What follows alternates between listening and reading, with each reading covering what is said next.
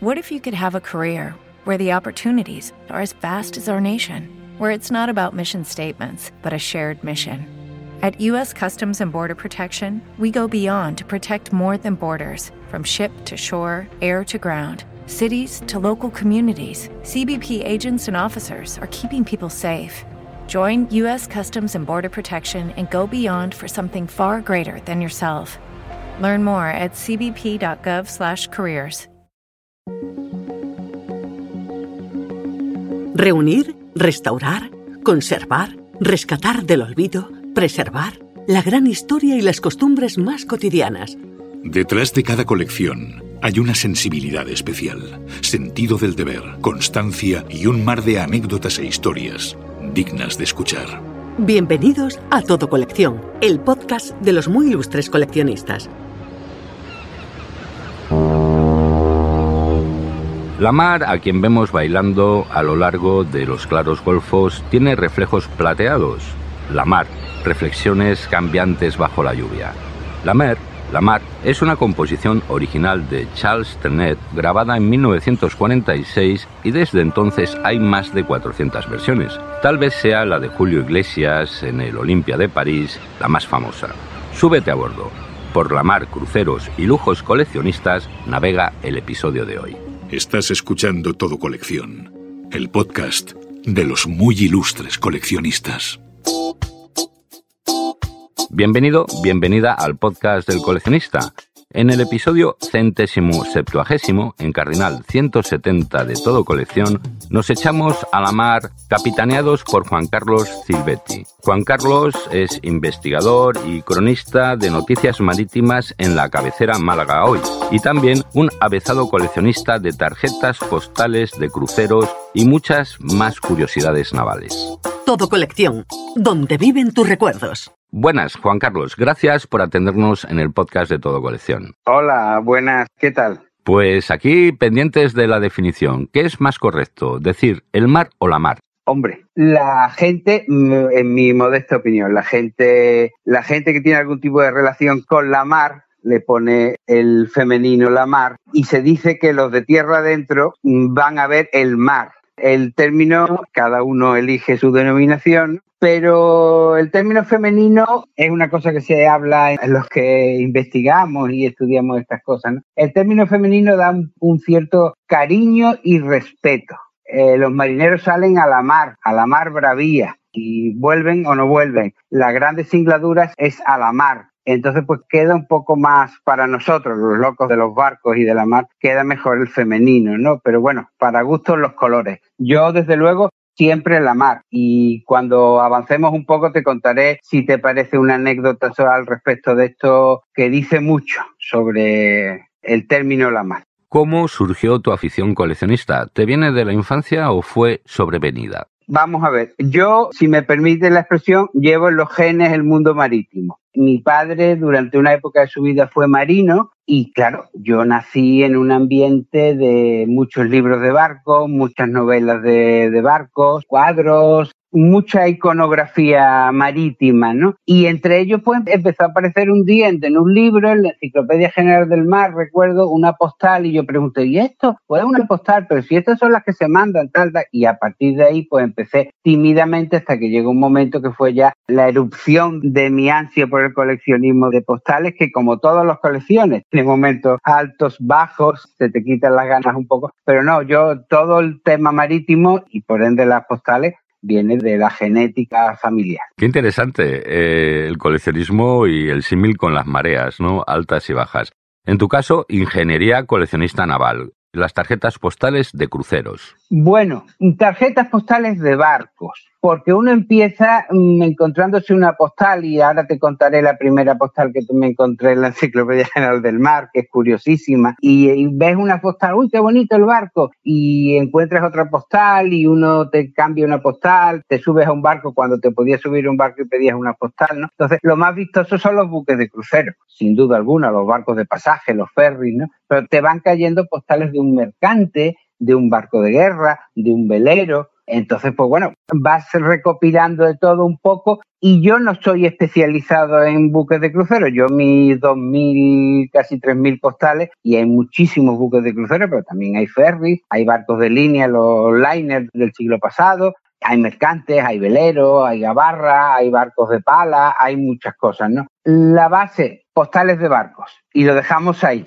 ¿Y cómo es tu colección de postales de barcos? Y en concreto las postales a las que tengas más aprecio. Pues mira, mi colección yo empecé de una forma muy reglada, como la mayoría de los coleccionistas que pueden meter sus productos postales, sus sellos, sus cartelitos, lo que sea, sus afiches en álbumes. Y yo empecé pues bueno, comprándome unos álbumes que ponía álbumes de postales y ahí iba metiendo las mías, las iba clasificando, las iba numerando, iba haciendo un índice, una lista de las que iba teniendo y eso fue aumentando, aumentando hasta que me encontré un día que tenía 20 álbumes de postales y dije, bueno, pues vamos a seguir otro sistema porque en mi casa hay muchos libros y 20 álbumes grandes, eh, formato grande de esto, pues me ocupa mucho espacio y tal. Y entonces empecé a hacer clasificaciones como antes se clasificaban las postales y las fotos de barcos, en sobres. Entonces yo ponía buques de crucero griegos o buques de crucero de Royal Olympic. Y ahí metía las postales que ya no estaban clasificadas en los álbumes. Entonces tengo una buena parte, y no sería la mitad, un poco menos, en álbumes y después otros clasificadores con sobres con postales pues por navieras, por distintas clasificaciones, ¿no?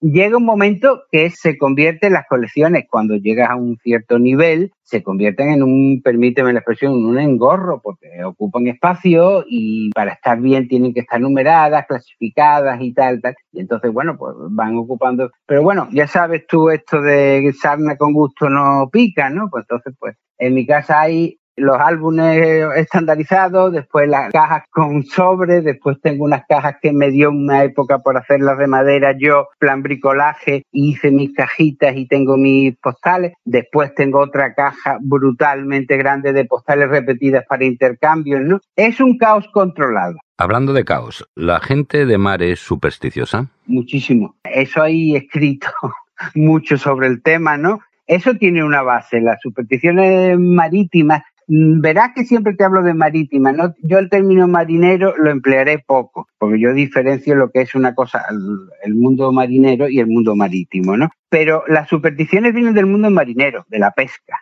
Los pescadores eran gente que se tenía que ganar la vida y se lanzaban a la mar, gente poco preparada. Y entonces las supersticiones, tanto en el norte de España, en Galicia, los marineros gallegos y los marinos gallegos, como los andaluces o los valencianos, pues tiene sus supersticiones especiales mm, basadas en un poco de desconocimiento. No me permito decir de mi cultura, ¿no? Te puedo contar supersticiones curiosísimas. Había una superstición de los colores, por ejemplo, el amarillo no está bien visto en los barcos. Tú no puedes llevar a un barco un paraguas. Yo me he visto en circunstancias llegar al melillero aquí a Málaga, lloviendo a mares, con el paraguas cogido, a ver al capitán, que era un amigo mío, y el marinero desde la puerta del portón por donde embarcan los coches me decía, ¿dónde va usted? A ver al capitán, sí, pero con el paraguas no entra usted.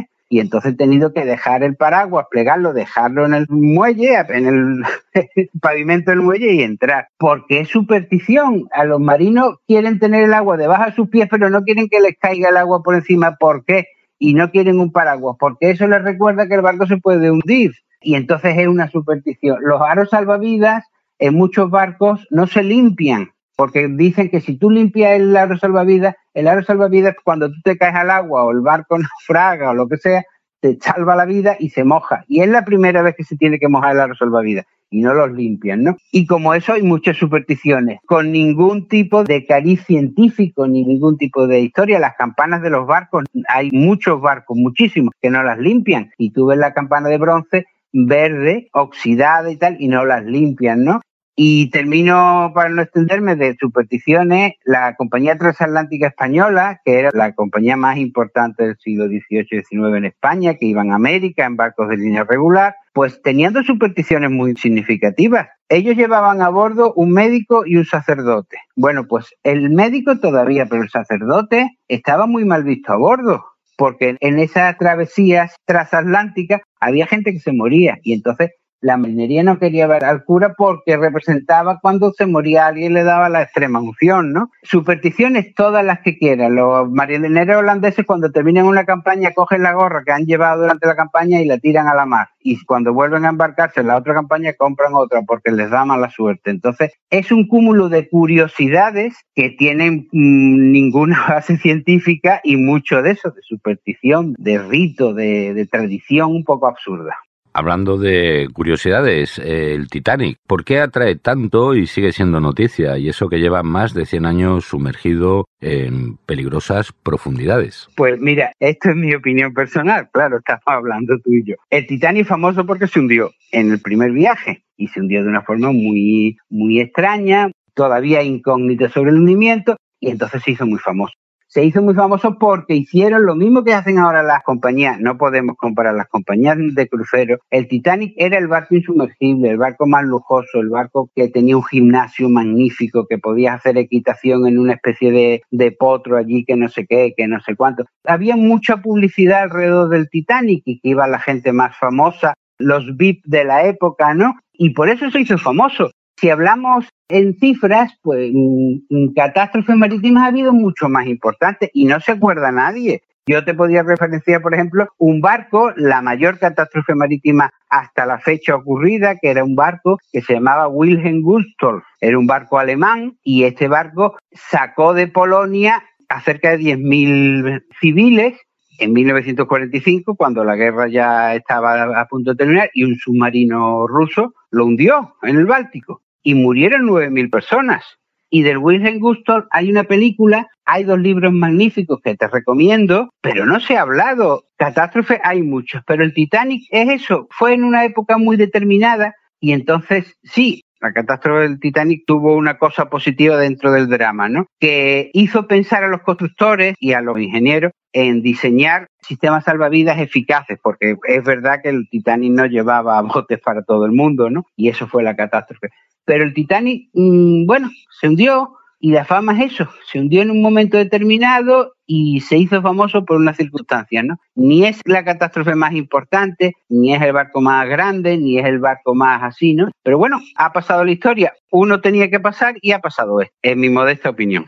Vamos con temas un poquito más optimistas. Juan Carlos, tus postales de buques que más te han llamado la atención. De los que hay en mi colección, bueno, nos tendríamos que ceder horas para que yo te respondiera mm, de una forma eficaz a la pregunta, ¿no? Pero mira, la primera postal que yo me encontré en la Enciclopedia General del Mar es una postal con una connotación política importante y curiosísima. Y bueno, yo la tengo no entre mis preferidas, pero una de las más curiosas. Es una postal en blanco y negro, dibujada, no es pintada, y pone abajo, pone Convoy de Ceuta, 8 de agosto de 1936. Se ve unos barcos de guerra que están explotando alrededor unas bombas tal, y en otra esquina se ve la Virgen de África. Eso representa lo que nos vendieron en su época tal, como el convoy de la victoria, cuando los barcos rebeldes intentaron llegar a la península. Entonces, esa representación, esa es la primera postal de barco que yo tuve en mis manos, ¿no? Y es muy curiosa, esa postal se encuentra, además eso es, es muy curioso y hay muchas reproducciones, ¿no? Pero es una postal rara, porque ni es de barcos, ni es una cosa religiosa, es una cosa con una connotación política extremadamente extrema, en mi opinión, que yo tengo y la tengo guardada, ¿no? Te cuento otra, pues. Tengo una postal doble porque las postales, cada maestrillo tiene su librillo, entonces hay gente que hace postales dobles, postales de un formato más grande. Si yo te hablo a ti de formato holandesa, tú me entiendes perfectamente, ¿no? Pero bueno, extraña, ¿no? Y, y esta es una postal de una compañía inglesa que hacían viajes combinados desde el Reino Unido a América, eran viajes combinados de barco y tren. Y entonces la postal, en un lado se ve el barco y en el otro se ve la locomotora que tiraba de los vagones que terminaban el viaje, ¿no? Es una postal muy curiosa, ¿no? Después, postales interesantes, pues hay postales, muchas postales que no siendo náuticas o marítimas, y te hablo de Málaga, se ven barcos, ¿no? Hay imágenes del puerto que se ven barcos. Entonces, esas postales son que entran en la colección un poco de chiripa, ¿no? Hay fotos del famoso Aquile Lauro, el Angeline Lauro, uno de ellos fue secuestrado, ¿no? Fue un barco muy, muy famoso. Pues entonces hay una postal de ese entrando, que no se ve el barco completo, se ve la mitad entrando aquí en la dársena de Guadiaro, entre el muelle 1 y el muelle 2, ¿no? Es curiosa, barcos alemanes. Tengo una postal, no es la oficial, del famoso Neisenau que se hundió aquí, lo que llaman la fragata Neisenau, que realmente era una corbeta, ¿no? Y es una idealización, y entonces tú ves un barco de vela y el que pintó aquello le explicaron cómo era el barco y entonces el tío le puso los mástiles y el Neisenau llevaba una chimeneita. Pues este le puso dos chimeneas y se ve un barco ahí peleando con el oleaje con dos chimeneas puestas y sus palos, ¿no? Curiosidades muchísimas, todas las que tú quieras. Por ejemplo, te cuento, ahora estamos en el dramático embate de Oriente Medio, ¿no? Pues tengo un par de postales de un barco israelí que hacía una línea Haifa en Nueva York, de una naviera israelí, que se llamaba Shalom. Era un barco muy famoso y además era muy famoso porque solo daba la comida kosher, la comida que comen, que les permite la religión hebrea y judía.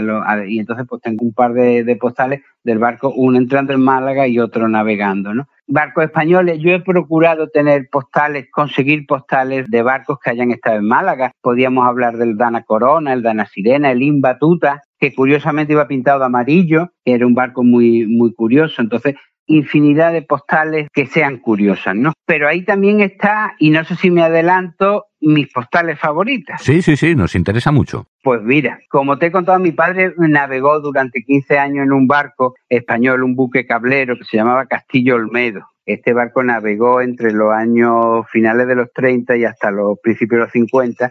Fue el primer cablero serio que tuvo la, Marina Mercante Española. Pertenecía a la empresa nacional del Cano. Mi padre era melillense y estudió lo que era practicante, lo que sería ATS o ahora llaman enfermero, ¿no? Y después de ejercer durante un tiempo en Melilla, se hartó y dijo, oye, a mí esto de embarcarme no estaría mal. Y encontró un embarque de practicante con la graduación de oficial en este barco y estuvo 15 años navegando. Y este barco tenía la base entre Málaga y Melilla. Y un día, pues fui a comprar a un sitio que yo solía ir a comprar postales o a intercambiar postales y me encuentro una foto que se ve de popa el barco y ponía el nombre Castillo Olmedo al momento me hice con la postal y después encontré otra postal. Y claro, como yo escribí hace mucho tiempo en mi columna del periódico Málaga Hoy, ese era el barco de mi padre yo tenía que tener las postales del barco de mi padre, ¿no? Y cuando yo llegué a casa y le enseñé a mi padre las postales, después de 15 años navegando, el hombre se emocionó y me dijo, ah, está atracado en Málaga, en tal sitio, atracábamos así, tal, tal, tal, tal, tal.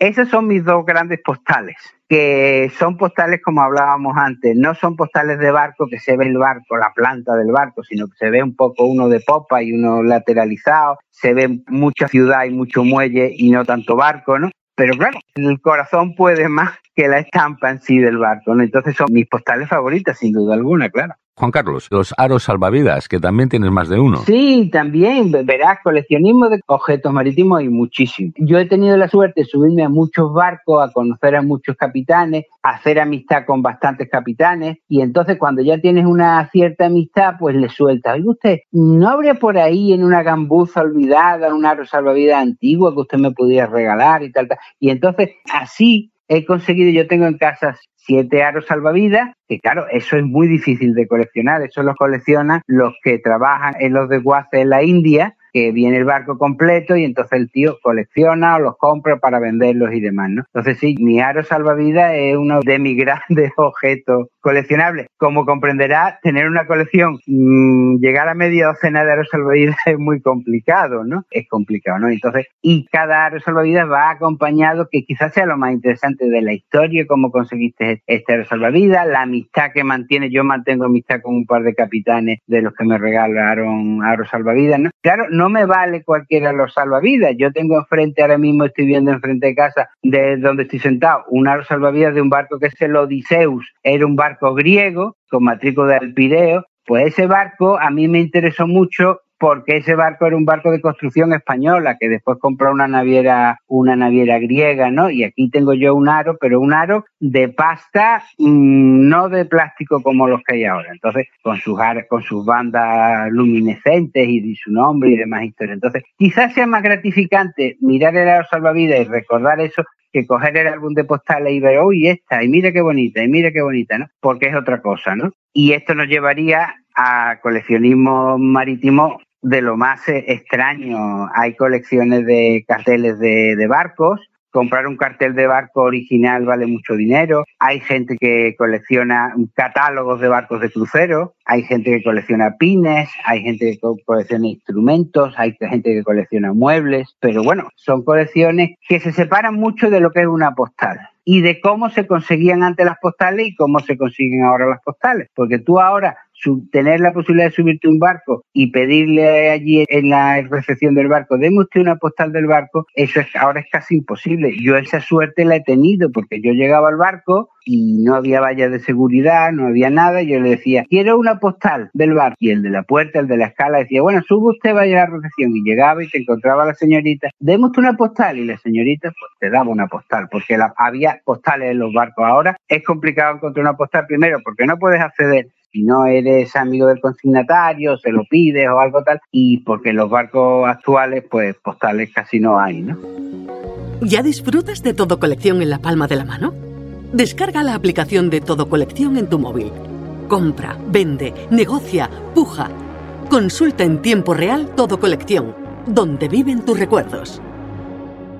Llega el momento del saludo para los oyentes iberoamericanos que escuchan el podcast de Todo Colección. Un fuerte abrazo, amigos. Juan Carlos, maquetas de barcos, alguna tendrás, ¿no? Sí, hombre, claro. Mi padre fue un gran maquetista. Tenemos en casa varias maquetas. Yo he hecho algunas. Yo he, yo he sido siempre el peón, el, que me daba la tablita mi padre, lima este poquito, tal, tal. Mi padre tiene un par de barcos hechos desde la quilla, todo, tablazón completa, todo, todo, que yo tengo uno en casa mi hermano tiene otro. Mm, sería muy vanidoso decir de museo, pero casi de museo, ¿no? Y yo sí, yo he participado en el mundo de la construcción de algunos barcos, sí, sí, sí. Y también hice en mi época, me regalaron el famoso barquito vikingo que se hacía en tres días, ¿no? Que es muy vistoso con sus remos y tales también. Pero mm, el modelismo naval son palabras mayores. El modelismo naval implica muchísimo tiempo, mucha herramienta de precisión, mucha historia, mucha documentación. Y bueno. Nos consta que el modelismo naval es muy preciso y una auténtica maravilla. Exacto. Esta es una pregunta un poco cotilla. ¿Te has tomado algunas vacaciones en un crucero? Pues mira, no he navegado nunca en un crucero. Sí he navegado en un crucero, pero no de vacaciones. Te cuento, en uno de mis contactos te vuelvo al Odiseu, este barco que durante varios años, a finales del siglo pasado, venía a Málaga todos los martes. Si una ruta iba a Almería y de Almería venía a Málaga y los pasajeros desembarcaban en Almería y venían en autobús. Y yo conocí al capitán, hice amistad con el capitán y un día se me ocurrió, estamos hablando de antes de las medidas de seguridad, se me ocurrió, oiga, ¿usted me dejaría que yo me embarcara en Almería y viniera a Málaga? Y me sentí encantado. Y entonces me fui a Almería y vine, pues eso, seis horas, siete horas que tardó el barco en venir. Esa fue mi primera experiencia crucerista. Después yo he ido invitado por Naviera a varios cruceros con la condición previa de que yo tenía que escribir del barco. Por ejemplo, el barco más grande del mundo que llegó hace ya unos años, el primero de Royal Caribbean, pues bueno, me estuvieron mandando información. No te dicen escriba usted, que te voy a contar a ti, pero te insinúan, hombre, el barco más grande, le vamos a enseñar, le visitar, tal, tal, tal. Entonces, yo he hecho un par de cruceros en los barcos estos más grandes del mundo, habiendo escrito con anterioridad y bueno, después escribiendo. Últimamente, por ejemplo, embarqué en un viaje a Melilla en el ferry de Balearia para hacer un reportaje. He navegado mucho en Transmediterránea. He navegado mucho en un velerito que había aquí hace unos años que era la Morina, que hacía viajes con estudiantes de Málaga y demás, ¿no? Pero un crucero diciéndome voy a ir a los fiordos noruegos pagando tanto por esto, no lo he hecho ni creo que lo haga, porque claro, al conocer el tema un poco, pues sería excesivamente selectivo y no me terminaría de convencer ningún tipo de barco, ¿no? Pero bueno, no lo descarto, no lo descarto, es cuestión de plantearlo. Pero sí, he navegado en estos barcos y conozco la mecánica y he visitado muchísimos barcos y sé cómo son por dentro, sí.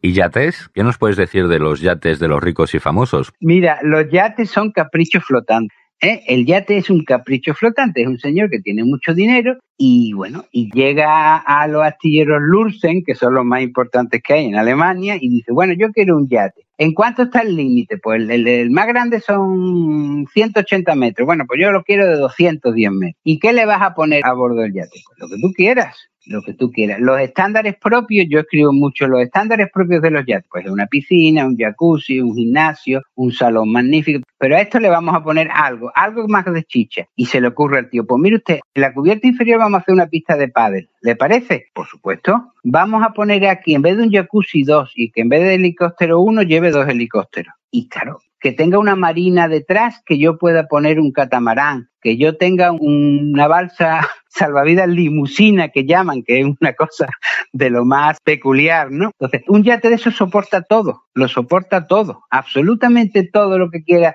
imaginarte. Fíjate hasta qué niveles llegamos, que hay yates, hay tres o cuatro yates, los más importantes del mundo, que además del yate tienen un barco auxiliar. Un barco auxiliar, ¿qué significa? Es un barco tan grande como el yate, 80, 90 metros, que lleva los juguetes náuticos que el yate no puede llevar acoplado. Por ejemplo, si yo quiero llevar una lancha de esas que corre de altísima velocidad, pues la llevo en mi buque auxiliar. Y cuando yo llego a unas aguas de un país o un sitio que yo pueda usar esa lancha, mi buque auxiliar está atracado donde sea, yo lo llamo, el barco viene, te suelta la lancha, tú juegas con tu lancha, te metes después en tu yate y la lancha se va al yate auxiliar. Fíjate al nivel de sofisticación y de lujo, yo creo que absurdo, que existe en el mundo de los yates.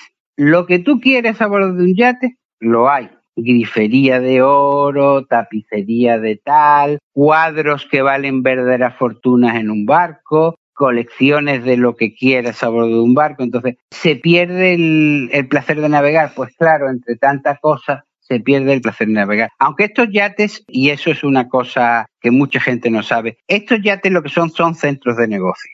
No vamos a dar nombres, vamos a pensar en el yate del señor de la empresa informática, que todos sabemos quién es. Pues este señor se sube a ese yate, que es un lujo flotante, tres días al año. Y el resto hace ahí negocios, invita a sus potenciales clientes, amigos, a estrellas de la farándula que le puedan dar algún tipo de rédito. Entonces, es un barco para hacer negocios. ¿eh? Aquí vino un barco de un sultán, estuvo ahí atracado, que venía con una fragata al lado del país y cuando salía a hacer las comunicaciones, salía a la bahía y estaba un día en la bahía dando vueltas por la bahía, comunicaba con quien tuviera que comunicar y volvía aquí al, puerto y atracaba. Entonces, yates, pues sí, hay una clasificación, megayates, gigayates, superyates, en función de, bueno, de la eslora, de la potencia, del número de pasajeros. Es un mundo muy trabajado, pero que veremos cosas rarísimas a bordo de los yates. ¿Cuánto vale? Sigue la cotización de tus tesoros con Orienta Precios, la mayor base de datos para aproximarte a la tasación de lo que compras vendes o subastas. Orienta precios de todo colección.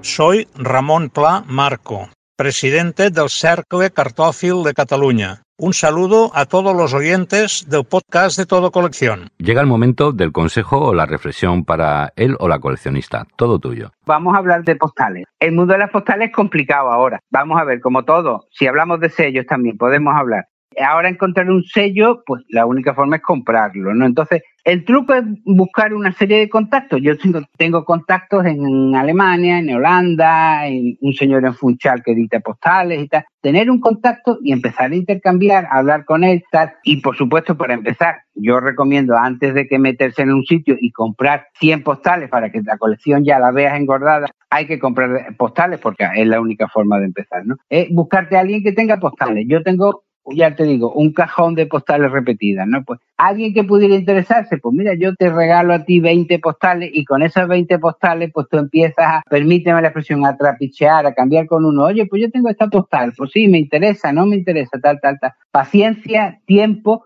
y yo no recomiendo decir yo voy a hacer mi colección a, a, golpe de talonario porque claro, eso pierde un poco la esencia, ¿no? Hay que comprar postales, por supuesto que comprar postales, el mercado de las postales no es una cosa muy cara, las postales estándar, Pero después lo que tienes que hacer es el contacto y que conozcas a uno que pueda subirse un barco, alguien que se va a hacer un crucero y le dice, oye, búscame una postal, tráeme una postal, tal, tal, tal.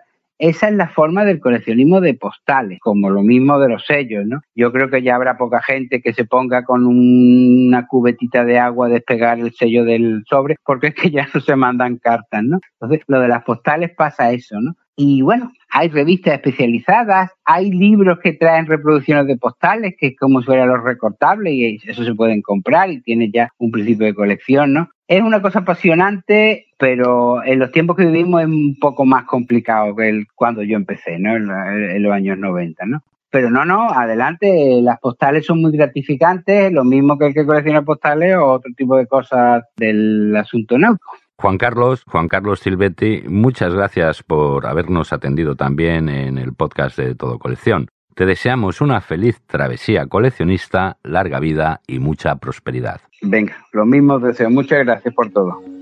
Si eres coleccionista, caerás en nuestras redes.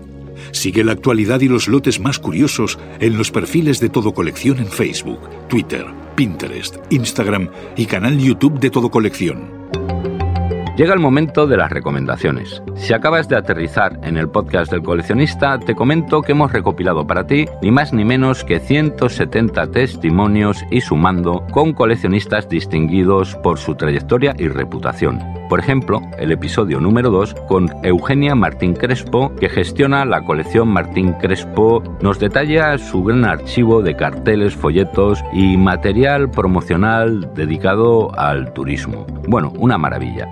El episodio 56, con Juan Molina Rayo, de Librería Vitorio, va de libros y postales, y Juan se acaba de jubilar. Desde aquí le enviamos un fuerte abrazo por su merecido descanso. Y también es un episodio muy popular la conversación con Ramón Plan Marco, que es presidente del Círculo de Cartofilia de Cataluña, y como no, trata de tarjetas postales. Una afición tan accesible como resistente. Libros, sellos, monedas, cromos, juguetes, antigüedades, arte. ¿Y tú? ¿Qué coleccionas? Si quieres participar en nuestro podcast, Todo Colección te cede el turno de palabra. Pues hasta aquí el episodio de hoy. Nos puedes regalar un me gusta o un comentario. Suscríbete al podcast del coleccionista, ya sabes que es fácil, gratis y libre de impuestos. Si quieres participar en esta aventura divulgadora, envíanos un email con tu propuesta a comunicación arroba todocolección.net. De esta forma nos ayudas a engrandecer tal vez el mayor repositorio sonoro con personajes que como tú mantienen viva la cultura del coleccionismo. El coleccionismo es cultura una vez más, insisto en que te cuides mucho, aproveches el otoño y te recuerdo que con el servicio de envíos de todo colección y pago TC, todo es más fácil, económico y sencillo. Con envíos y pago TC, gana en seguridad y garantía. Aquí, a pie de micro, te habla Ignacio del Valle. Nos vemos, nos escuchamos en el próximo episodio de Todo Colección, donde navegamos plácidamente entre los mejores recuerdos. Fin de la cita. Hasta el próximo episodio de Todo Colección, el podcast de los muy ilustres coleccionistas. Seguimos en contacto en el Facebook, Twitter, Pinterest, Instagram y canal de YouTube de Todo Colección.